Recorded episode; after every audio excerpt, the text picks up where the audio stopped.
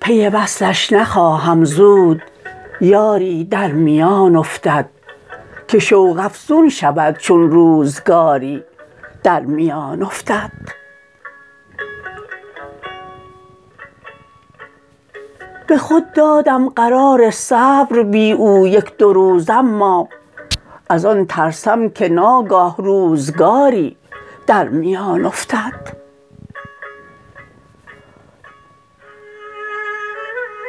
فغان کز دست شد کارم ز هجر و کارسازان را.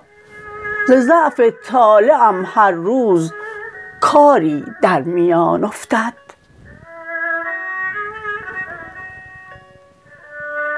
خوش آن روزی که چون گویند پیشت حرف مشتاقان.